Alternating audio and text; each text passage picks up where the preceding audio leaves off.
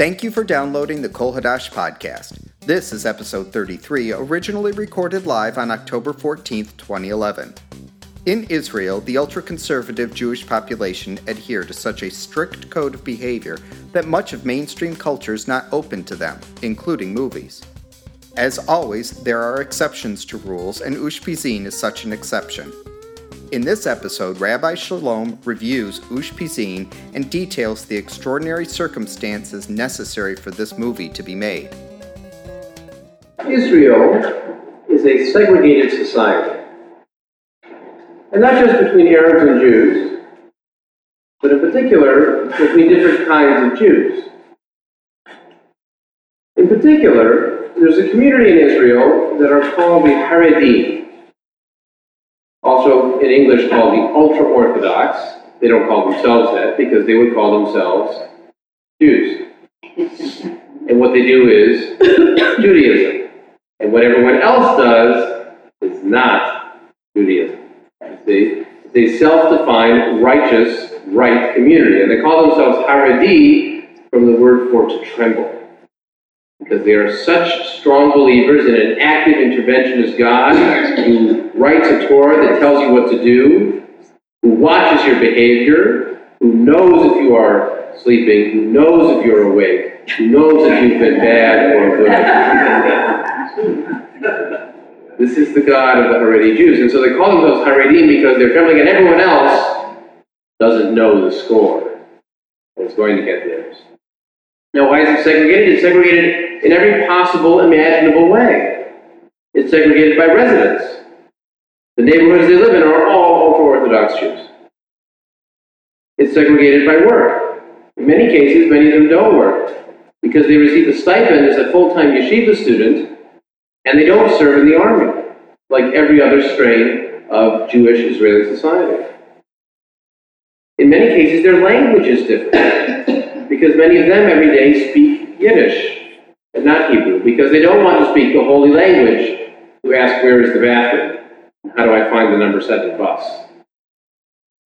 And also, of course, it separates them from that Treifa Hebrew culture, that non-kosher Hebrew culture floating around in the advertisements and the magazines and the television and the bus stop and the music and the radios and all that terrible stuff.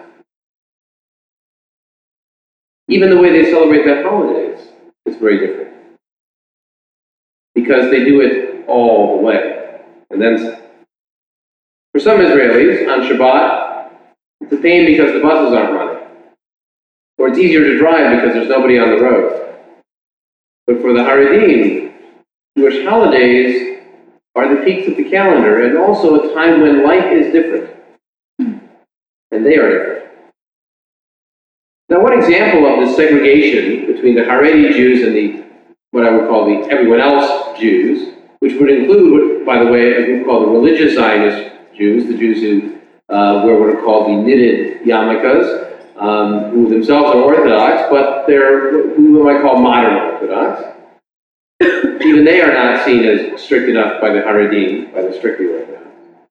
Well, one of the ways they're segregated is the movies, because everyone else goes to the movies, but the Haredim never go to the movies because they might see a movie poster. They might have to sit next to a woman in the theater. And who knows what she'll be wearing, or if she'll have covered her hair. Well, Israeli cinema as an industry is very successful and creative. It's been nominated for Academy Awards for foreign films. It's uh, received awards in Europe as well. It's very creative. But it's not part of the Haredi world. In fact, when there are Israeli movies that focus on Orthodox figures, they are very rarely Orthodox themselves. They're acting Orthodox. Occasionally you'll get people who are what are called datlash, which means dati l'she'avar, someone who was religious but had left it. So ex-religious.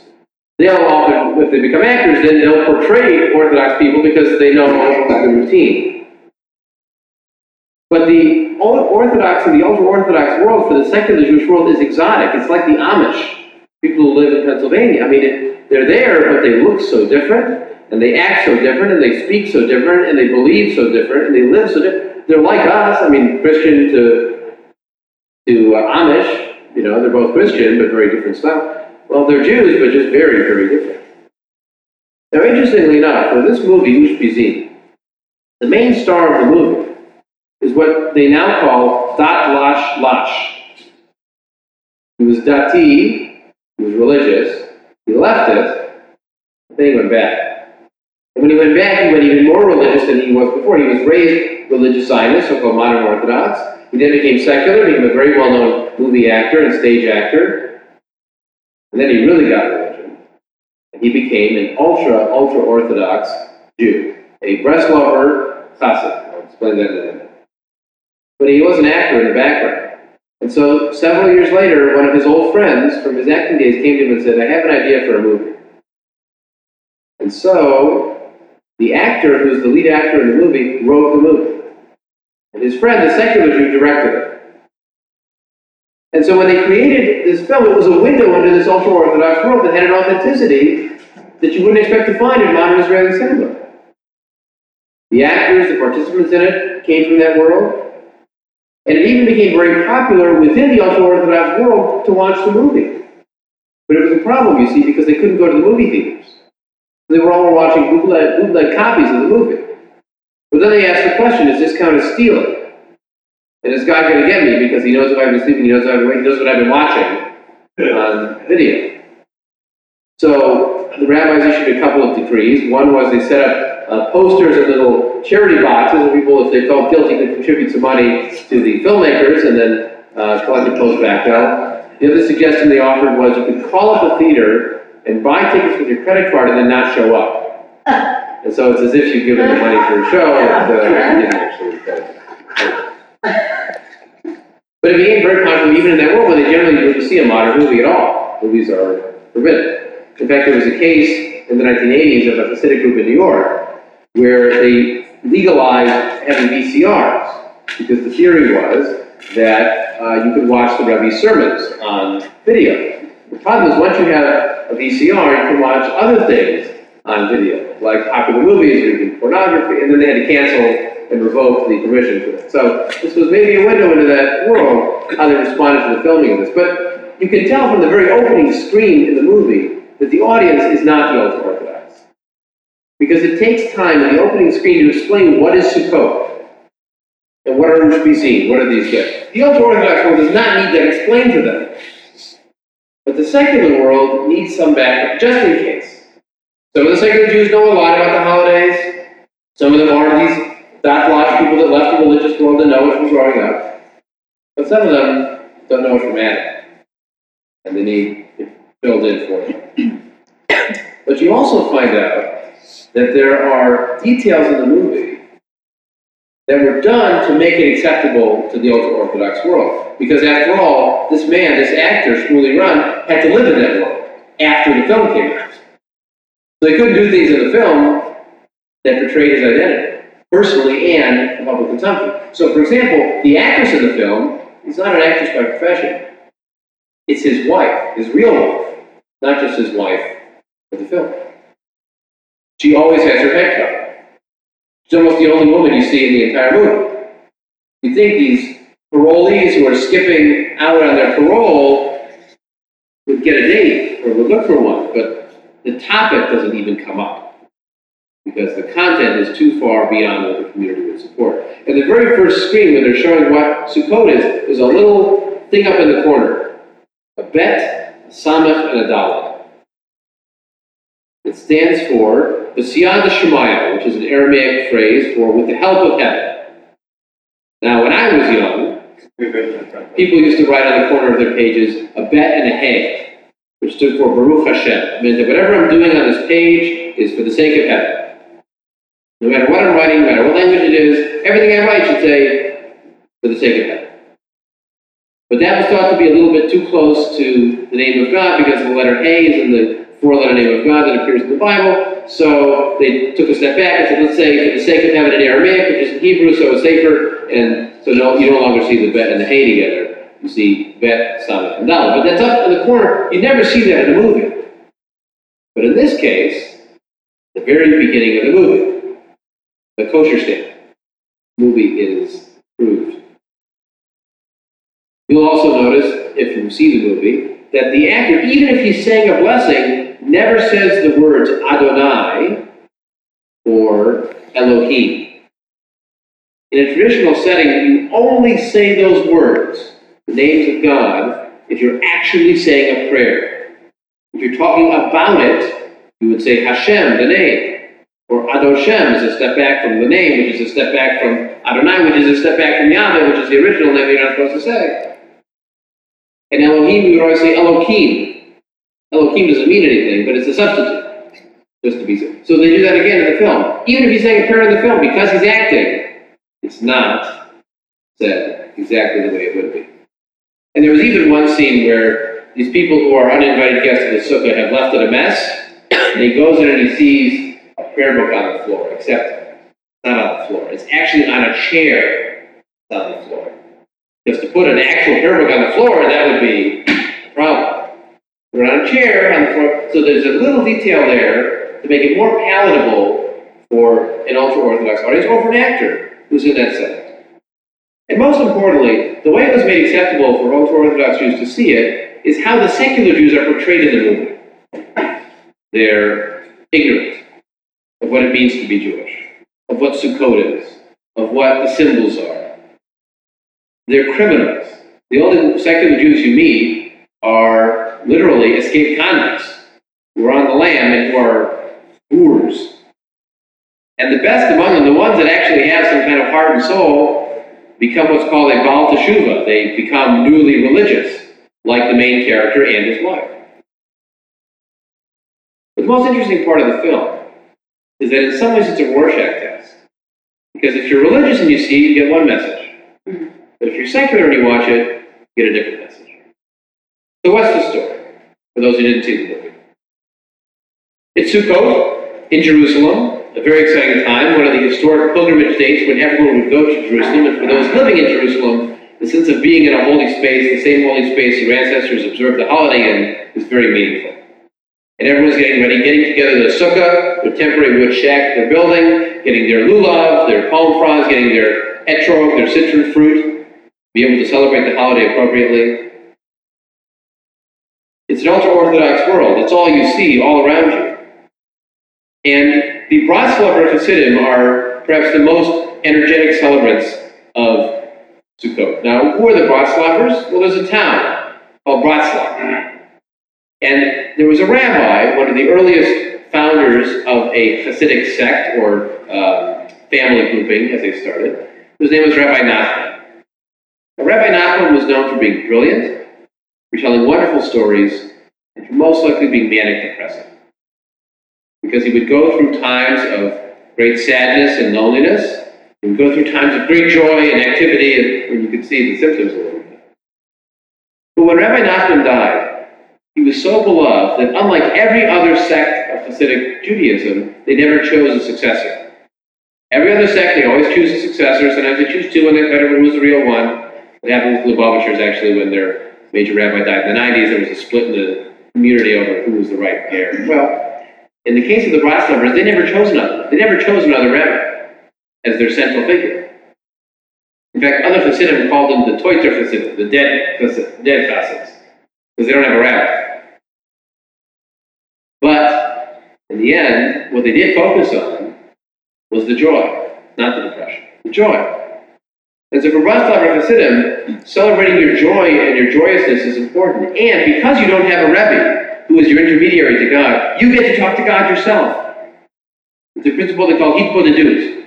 Go by yourself and talk to God like he's sitting next to you, like he's your friend. It's okay. A chassid comes from the word chesed, to love. And so you love God with all your heart, with all your soul, with all your might. So you have these scenes in the movie where he's praying to God, and he's not using ritual formula. He's saying, I need this, please, I need this, please. And it's, it's all of his heart thrown into the moment. Now, the story concerns a man named Moshe Belanga and his wife Molly. They're both from a secular background and have become religious. They've been married for five years and not produced a child. You know, living in New York, that's not a big deal. Living in Chicago, what's the big deal? Five years, no kids, no problem.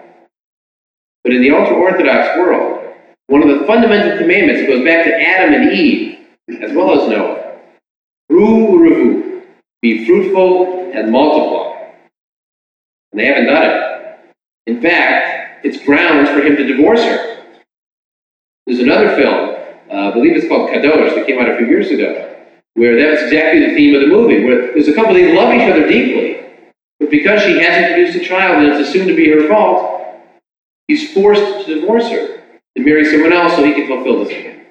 Well, in this case, he refuses to divorce. They've been married five years. He says, I believe, I have faith, we'll have a son, don't worry about it. She says, Leave me. He says, I won't leave you because I love you. But that tension is there, that they haven't had a child. And maybe it's because of their sins. And maybe there's an omen coming. Let's eat fish, because fish are fruitful and multiply. And let's let's find guests for our sukkah because it, it'll, it'll multiply the people in the house and therefore multiply the people in the house. We hope. Moshe is a poor yeshiva student who has nothing for Sukkot. There's a head of lettuce in the fridge. They have nothing. Not even money to buy lulav and an etrog. First scene in the movie, he goes to an etrog dealer.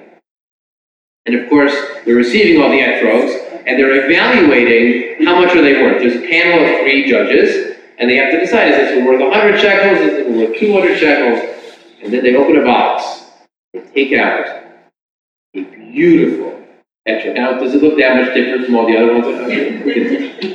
but they decide, this is the diamond, they call it. This one is worth 1,000 shekels, which is about $250, $300 for an, for an etrog that is, you know, you use for a week. And you don't even use it. You smell it, and you're not supposed to make anything out of it. He goes and he sees it. Would love to have it, but he has nothing of nothing. He finds a friend and he says to his friend, I, I don't even have a sukkah. What am I supposed to do? And so he goes out to pray. And his wife sits at home and she prays. And she's praying with the fixed text. And he's praying with all of his heart and his soul. And then, it can only happen in a movie, say, a miracle happens. They're chosen almost at random to receive a special tzedakah holiday gift of a thousand dollars. And then a friend finds him and says, I found a used sukkah that someone doesn't need that you can have. So, they have a sukkah, they have money, they can have food, and buy his love, and he goes back to the etrog store to get the diamond. And he comes home with two gifts for his wife.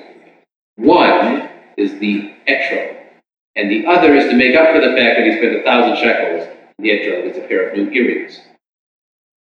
If you're going to come home with a new toy that costs three hundred dollars, you better consider what else you need to bring home to make that acceptable. But it works. Everything seems to be turning up roses, except for the fly and the ointment, or should I say the flies in the ointment. A man who knew Moshe Belanga when he was not the Chassid Moshe Belanga, when he was the young, out of control, brawling, drinking Moshe Belanga. Well, this man's name is Eliyahu, Elijah, which is a great name for someone who's going to show up unannounced, because that's, you know, the myth that Elijah comes and he precludes the arrival of the Messiah. He dis- disguises himself in many different ways. Now, in this case, he's called Elijah. He skips out on his prison sentence. He says, I can't go there anymore.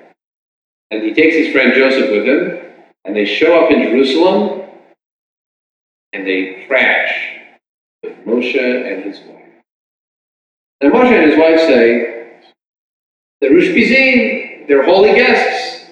Maybe this is a sign. How wonderful. They're bad guests. They're crude. They have no idea what's going on with the service and the celebration and the holiday. They have no idea what it commemorates. I mean, Moshe is telling them stories about it, and they have no patience to listen to him. They drink too much. They don't believe his conversion is genuine. They think it's all some kind of scam or some kind of ruse. They're wandering around this Hasidic enclave and they see all these fur hats. They're called the shtreimel that these people are wearing. Because it's what they used to wear in Eastern Europe. And of course, you've got to wear the exact same things no matter where you are. You, know, you wonder why they're a little crazy, and it's because they're wearing fur hats in Israel all year round. So he says, these things cost 2,000 shekels. And Joseph says, Do you realize this neighborhood is 200,000 shekels just wandering around? you know, he's, he's, still thinking about a scam in England. So they think oh, Moshe Belanga must be doing the same kind of angle. There must be an angle here somewhere. In the end, they play loud modern music. They're dancing around, disrupting the neighbors, violating the social norms, and they, they don't care.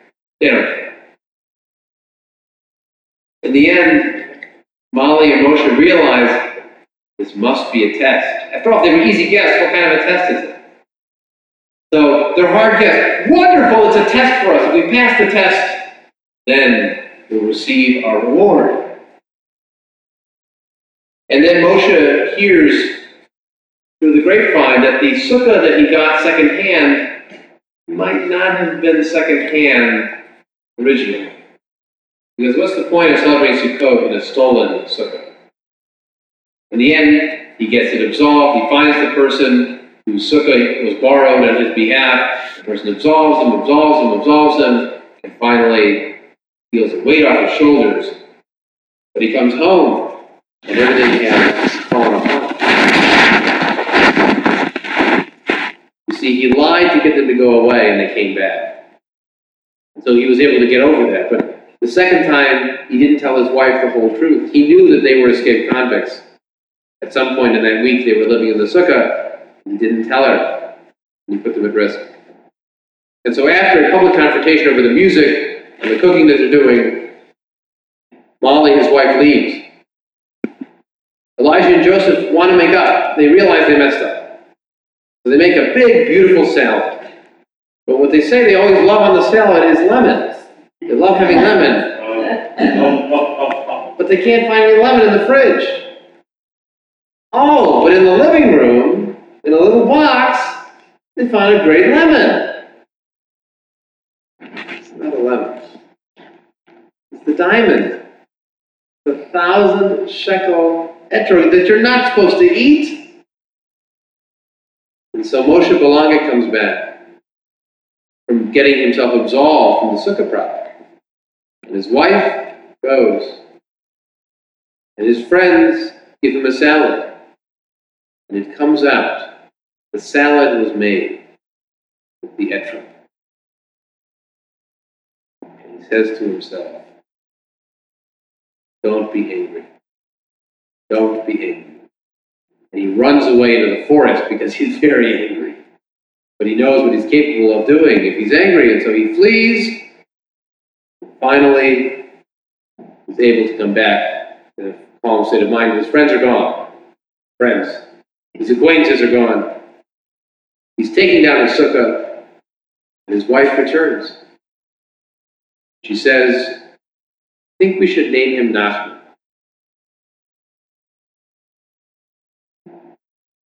Pregnant.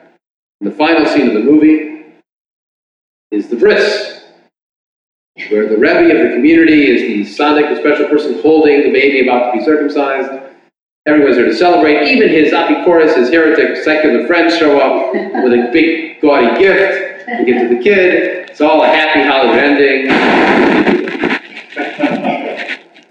so the question is, why was this film so popular with both secular and religious audiences? Well, as I said, it's like a Rorschach test. Either you say, these are impossible coincidences. It could only have been a miracle. It was only a miracle they got the money. It was only a miracle that they received the, uh, the, uh, the diamond of a etrog. It was a miracle they got the sukkah. It was a miracle they received a child. It was a test that they passed. Buy the religious explanation. Or, if you're secular, you see the movie and you say, oh, that's a movie. This is what happens in a movie, right? You know, crazy coincidences and so and so runs into so and so, and there's a misunderstanding, and then you've got to get it resolved. And something radically new about this. It happens in 30 minutes on a sitcom, or an hour and a half in a romantic comedy. I remember hearing a story about a story. There's a very famous Yud Lamed Peretz short story called Three Gifts. It tells the story of Jewish martyrdom as an example of how you relate to it when you're secular. The story is that a man goes up to heaven and his deeds, good and bad, are found in the exact balance, and he has to find something to tip the scales. He goes back to earth, he finds examples of martyrdom, and he brings them back, these three gifts. And the angels look at his three gifts and they say to him, These three things are absolutely beautiful, totally worthless, but absolutely beautiful. The message of the story is that when you're secular, they died for nothing. They died for a religion and a God that wasn't paying attention. But the act of their faith was beautiful in a tragic way. But I heard the story that this Herod's story called Three Gifts is told in ultra Orthodox setting. They just cut off the last line of the story. So the story ends for them after these stories of martyrdom. These three things are absolutely beautiful. It changes the meaning of the story entirely. So that's the case with this movie as well. If you want to read it religiously, you can. But if you want to see it as it's always an ironic commentary on their faith as they get taken advantage of and taken advantage of, and these secular people who are criminals take money from them and, and abuse their hospitality again and again and again, and they're just sitting back and taking it. You see it as a test, or you can see it as they're suckers. But it just depends on which side of the ledger you're on. Some of the themes that come out of the movie are priorities. A thousand shekels for an etrog? That's a bit much. Even his wife says, Ugh, you are unlike anybody I know. Which is a nice way of saying you're crazy. But there's also the priority of yeshiva study over working to get a job. You see, he's poor, but he doesn't go to work. He goes to the yeshiva. His hope for money is from the yeshiva, from charity, from relying on others. Someone's got to work. This is a major issue in Israel today because such a large percentage of their population is non productive between the yeshiva men and the Arab women in Israel, there's a substantial part of the population just does not work outside of the home or doesn't work at all. Real drag on the society. Special priorities of hospitality and generosity versus standing up for yourself. I mean, Moshe Balanga is, uh, we find out over the course of the movie that he had a temper, he had an issue with managing standing up for himself too much, perhaps.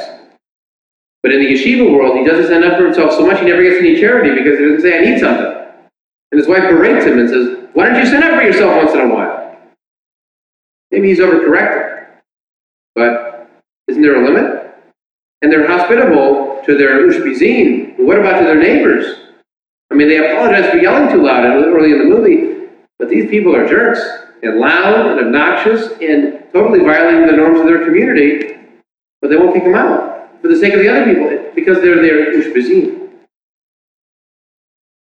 You know, there's the old joke about house guests. Most house guests say goodbye and then they leave. Jewish house guests say goodbye and leave. One of the interesting themes in the movie is Jewish literacy. Because occasionally, the secular Jews do know something.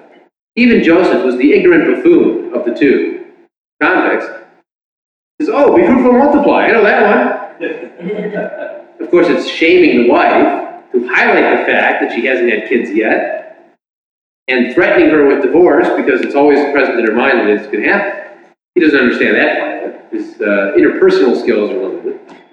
But he knows something. And the other one, Eliyahu, knows a little bit more. But in the end, they're living in a different world. Their library, they look at the books on your shelf and they're like, what are all these books? They have no idea what his world is. Their vocabulary is different, their experiences are different. But the most interesting personal theme is the theme of anger and joy. You know, Moshe says, don't be angry. Don't get angry. Don't get angry. He used to be a fighter with a temper, and maybe the, way, the reason he doesn't assert himself now is part of his break with the past. Now, when I think about this segregated Israel, the conflict between the Haredi ultra-Orthodox Jews and the secular Israelis, I almost always think about it from the perspective of the secular. After all, that's those with whom I have much greater affinities.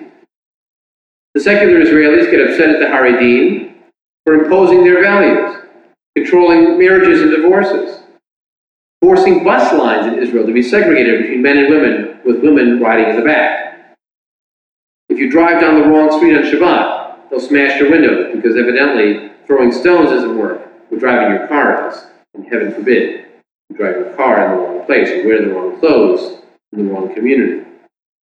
And even more so, the very sense that they have the right to impose their values on me, that I have to wear what they tell me to wear, that I have to do what they tell me to do, that I'm responsible for the rules that they choose to follow, that they will riot if we try to open a public parking garage on a Saturday for the people who are coming to Jerusalem as tourists because it's taking money on Shabbat. That their politicians will serve in the Knesset and demand money for their schools, which do not teach democracy, which do not teach public values, which do not conform to the general curricula, but they, they get money for their schools anyways. There are state secular schools, there are state religious schools, and there are the ultra Orthodox schools that are not state schools at all and don't care what the state curriculum says. And yet they get money because of coalition governments. So you can see the resentment from the secular, and one of the preeminent symbols of this is the army, because the secular Israeli has to serve in the army, men and women. The Haredi ultra-Orthodox Jew does not serve in the army, neither men nor women, except for a few exceptions in recent years. So you hear a lot about the secular resentment of the ultra-Orthodox. But what made this film fascinating to me is you get a window at the other side. What is it like living as an ultra-Orthodox Jew all these secular Jews all around you. The ones who are driving their cars down your street on Shabbat. The ones whose women have their hair uncovered as a temptation to you. The, one, the ones who are playing this loud music that says values you don't agree with, that you don't have a choice to listen to or not. The ones who are sitting next to you on the bus, touching you with their tray fans that are eating pork and who knows what. Or in the middle of menstruations, you have to go back to the mikveh. Who knows? And what makes it terrible for you is you know that they're Jews who are doing it. At one point, Molly is trying to defend them, even if they're playing their loud music. She says, But they're Jews, they're Jews, at least they're Jews. You know they're Jews who are ignoring the laws. And you see, it's not like in modern liberal America where you believe what you believe, and I believe what I believe, and I eat what I eat, and you eat what you eat, and who cares? The sense in Israel, the sense among the ultra Orthodox Jews is that every Jew is obligated to fulfill these commandments. Not just me, not my personal choice, but you and you and you. And if you're breaking them, you're hurting us as a whole. Willfully, violently, personally. The ultra Orthodox don't have a problem explaining the, the Holocaust. It's very easy. Punishment for sin? We were sinning, we were breaking the laws, look what happens. Easy. Math. Well, so now you understand a little bit. You see, they get the complaints. You all look the same. Get in the modern times, why don't you? Like I was chatting with Marcia just before the service, and she said, when the movie started, I wondered what time it was set. And then I saw a bus go by. And then you see the buildings, and, oh, I guess it's now. But in some parts you wouldn't know. So perhaps the message of Ushpizin is to both the religious and the secular audience. After all, the director was secular. Maybe the focus shouldn't be on the depression, the division, the anger. Maybe the focus should be on the joy of being together. Don't get caught up in what annoys us or enrages us about each other. It can be tough to do. But perhaps there are times, there are ways, special moments, a time outside of time like a holiday, a space outside of your regular space like a sukkah, an opportunity to do things differently, to spend a thousand shekels on an etrog, to welcome in people whom you would never have anything to do with in a conventional setting. If it had not been Sukkot, they would not have been welcome. But maybe there's a way to be together. And the best model for this is a Hasidic invention. It's called the Nigun. The Nigun is very simple. It's a melody where the words don't matter. Biddy biddy bum, lie diddy die. Doesn't matter. It's the singing together that counts. It was designed for people who didn't know Hebrew, who couldn't speak Hebrew, who couldn't read Hebrew. They were workers, farmers, who knows what, laborers. And if we can sing together, then maybe we can live, if not together, then next to each other, a more convivial way. Well, I enjoyed the movie. It wasn't perfect. A little too, I would say, Deus Ex Machina at the end, where everything just sort of ties up in a neat little bow and a happy ending, and it isn't, you know, what we think of as good movies. But after all, if they got a lesson that shattered their faith, it wouldn't have worked for the audience and the actors involved. But a very interesting window into Jewish culture in Israel and to sense of Jewish culture and Jewish diversity today. This podcast was recorded and produced by Ken Burke on behalf of Rabbi Chalom and Kol Hadash in conjunction with Repatriation Studios. I'm Ken Burke, and thank you for listening.